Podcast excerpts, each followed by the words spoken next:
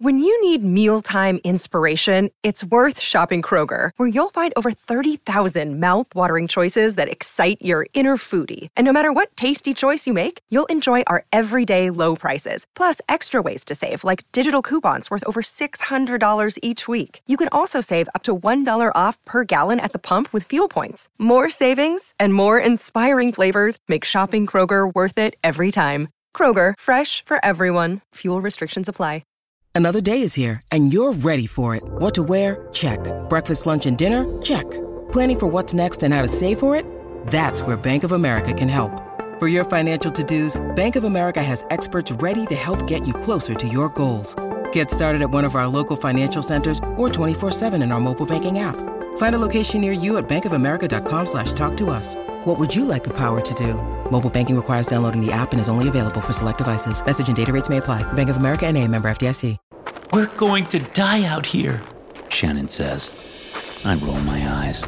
I love her, but she doesn't do well in stressful situations. Her idea of helping is what I like to call bitching and moaning. Really, the opposite of helping. We'll be fine, I tell her, trudging up the steep, snow covered road. Did you just roll your eyes at me? She asks. No, I say, thinking, how does she always know? The snow is coming down in sheets now. We left the car about a mile back when it was clear we couldn't get up the mountain without four wheel drive. We're both bundled up in heavy coats, gloves, and hats, but it's still downright frigid out here. We trudge on for a hundred more yards. The only sound is our boots crunching in the snow. I don't know why you don't listen to me, Shannon says. She just can't help herself. I'm sorry, I say. You were right. We didn't beat the storm, but we'll be okay. There are cabins all along here. Someone will let us crash for the night, and they say tomorrow will be warmer. The roads will clear by noon. What if there's no one home? Then we'll break in, okay? It's fine. I know most of these people. Oh, do you? You have some kind of secret life up here that I don't know about? I bite my tongue and keep going, scanning the sides of the road for driveways. Things look different under all the snow, but I'm pretty sure we're coming up on Gary Disler's cabin. After a few more minutes of walking, I see it up on the left. A divot between two lines of trees. Disler's driveway. Look, I say, stopping and pointing. Gary Disler's cabin is up there. He lives there full time now that he's retired. He'll let us stay the night. Shannon's cheeks and nose are red with cold. Her blue eyes are icy as she stares at me from under her pink and purple knit cap. She hugs herself, shivering. Is he the weird conspiracy nut? She asks. Babe, I say. Beggars and choosers and all that, right? You're right, she says. I'm sorry. Let's go. I'm freezing. A quarter mile later, we're approaching Disler's cabin when I notice an extra vehicle parked behind old Gary's truck. It's a late model SUV from what I can see under the snow. He must have company, I think, starting to worry there won't be room for us. Maybe he can give us a ride up to the cabin in his truck, I muttered to myself. We walk up onto his front porch, getting under the awning and stomping our feet to clear ourselves of accumulated snow. With one gloved hand, I bang on the door just a second before it opens. A young woman, early 20s maybe, stands there. She has black hair and a pixie haircut with long bangs dyed slime green. She's wearing sunglasses and sporting a piercing in her left nostril. Her clothes are various shades of black. Hello, she says. Come in. Thanks, I say, stepping aside to let Shannon go in first. It's warm in the little living room because there's a roaring fire in the fireplace. Sitting on the couch in front of the fireplace are two men I've never seen before. One's black and the other is white.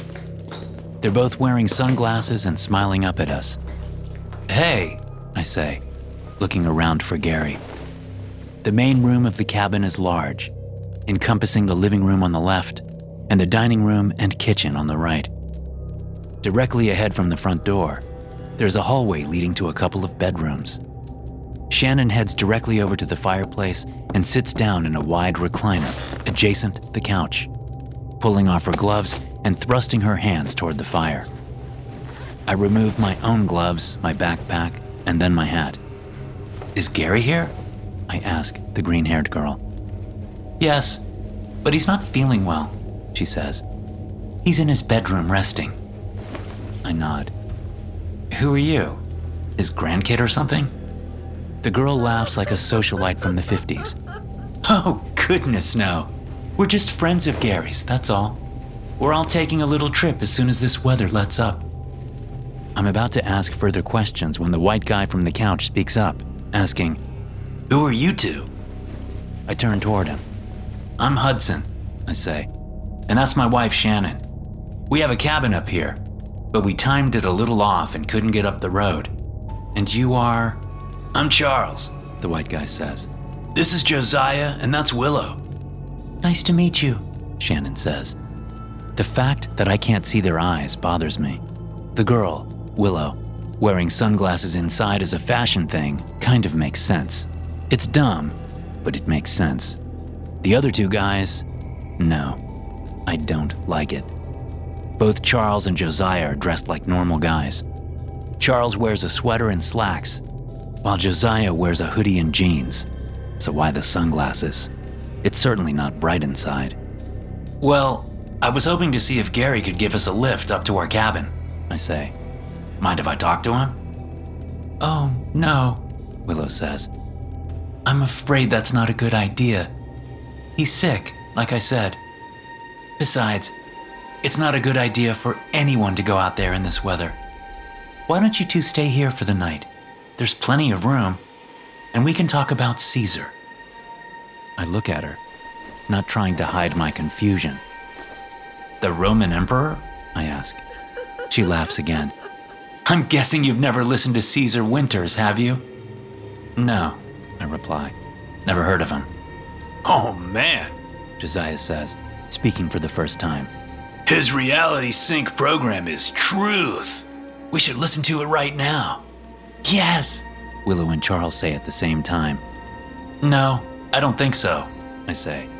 I'd really like to speak with Gary. I start toward the back of the cabin, but Josiah moves up from the couch and blocks the way. If you won't respect Gary's wishes, I'm afraid you'll have to leave, he says. Babe, what are you doing? Shannon asks. Against Gary's wishes? I say, ignoring Shannon. I thought it was your wishes. Gary told us expressly that he didn't want to be disturbed, Willow says behind me. I study Josiah's face, but I can't see his eyes. Something strange is going on here.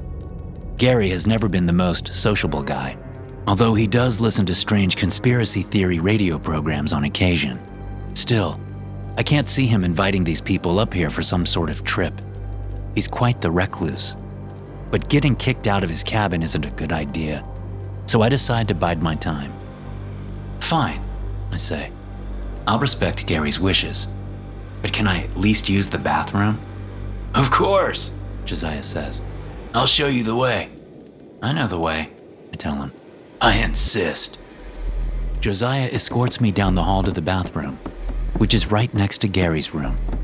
His door is closed, and I pause before stepping into the bathroom, listening for any sign that Gary's even alive. I hear nothing before Josiah says, Do you need to use the bathroom or not?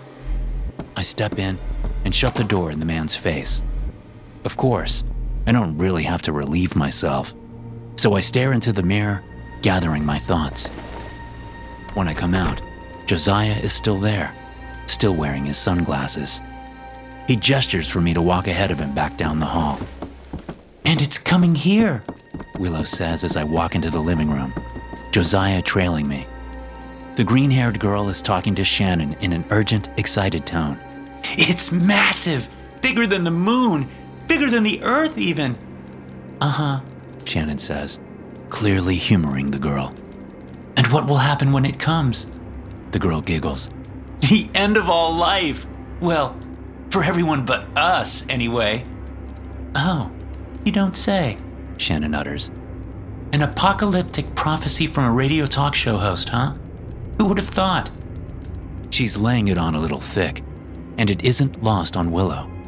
The girl huffs. You don't believe me? She says. Well, I think it's time we listen to some of Caesar Winter's show. She gets up and heads toward an old radio sitting on a side table in the corner of the room. I had enough time to think that freezing to death may be preferable to listening to some crackpot conspiracy theorist for the next several hours. But just as Willow steps to the radio, the power in the cabin goes out. Suddenly, the primary source of light in the place is the fire. The combination of the storm and the sun going down severely limits the amount of sunlight coming through the windows. Oh, darn, Shannon says sarcastically. Willow turns and glares at her through the gloom. Good thing there's plenty of firewood, I say, looking at the stack next to the fireplace. I saw more out on the porch under the awning. We all gather by the fire as the cold from outside creeps slowly into the cabin. Willow, Josiah, and Charles all drone on about the radio show and the prophecy. According to them, some massive being is approaching from the other side of the moon, bent on destroying all life on Earth. I guess they don't know that the moon and the Earth are constantly moving, so there is no one other side of the moon. None of it makes any sense. Of course, most crackpot conspiracy theories don't. They're sorely lacking in facts and logic, and this one is no different. Pretty soon, I grow tired enough of their incessant chatter that I dig into my backpack for the foam earplugs I use to drown out Shannon's snoring. I tell them I'm going to try to get some sleep, but the truth is, I just don't want to listen to them anymore. I want to wait until they fall asleep so I can check on Gary. As I lie back in the chair, pressed up against Shannon, I can hear only the bass tones of voices. I can't make out any words. Hours pass like this. Despite my best efforts, I actually doze a little. Sometime in the early morning hours, I come out of my light sleep to find that the living room is silent. Opening my eyes, I see that Willow, Josiah, and Charles are all asleep on the couch. The fire has died down to a dull glow, and the room is chilly. Shannon sleeps next to me in the chair, and I slowly get up, trying not to wake anyone. Now's my chance to check on Gary. As I move, I look out the windows and see that the storm has passed. Moonlight bounces off the snow, giving the whole landscape an eerie yet peaceful glow. I pull my earplugs out absently, holding them in my left hand as I move out of the living room and down the hall. As I come to Gary's closed bedroom door, I hear retching from inside. Brow furrowed, I reach down and grab the doorknob. It's unlocked. I open the door to see Gary sitting hunched over on the floor next to his bed, dressed in nothing but off white underwear. His back is to me, his spine pressing up against his pale, papery skin. He retches as though he's trying to throw something up. Gary, I whisper. His head whips around. I can't help but flinch at the sight before me. Gary's wide eyes are black, except for a small, sparkling constellation near their center. But that's not the strangest part. His neck bulges underneath his chin, as if something huge is caught in his throat. He retches again, and the thing in his throat moves up an inch or two. Cartilage and bone crack like weak branches laden with snow. He opens his mouth wide, and it keeps opening. His jaw dislocates in a symphony of tearing flesh as the thing moves up into the back of his mouth. More cracking erupts as the thing pushes out, bending his teeth from the inside out. Blood oozes, skin stretches and tears. Even in the dim light of the room, I can see what it is, what the thing is in his too wide mouth. It's a speaker grate, similar to the ones out in the living room on the radio. Holy God! I say.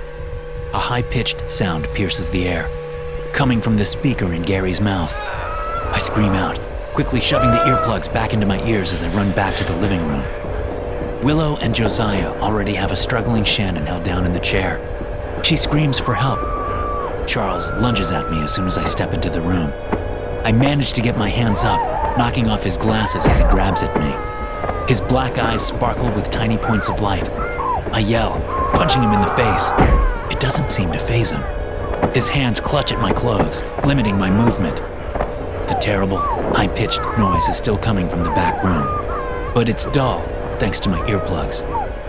Shannon suddenly stops screaming. Her face is frozen in a terrified rictus, but she just sits in the chair, staring blankly up at the ceiling.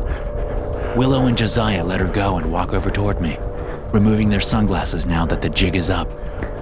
Willow reaches for my earplugs, but I kick her away, suddenly understanding why Shannon has stopped fighting. That noise. It's that noise. Using every bit of energy I have, I shove Charles backward and slam him into the wall.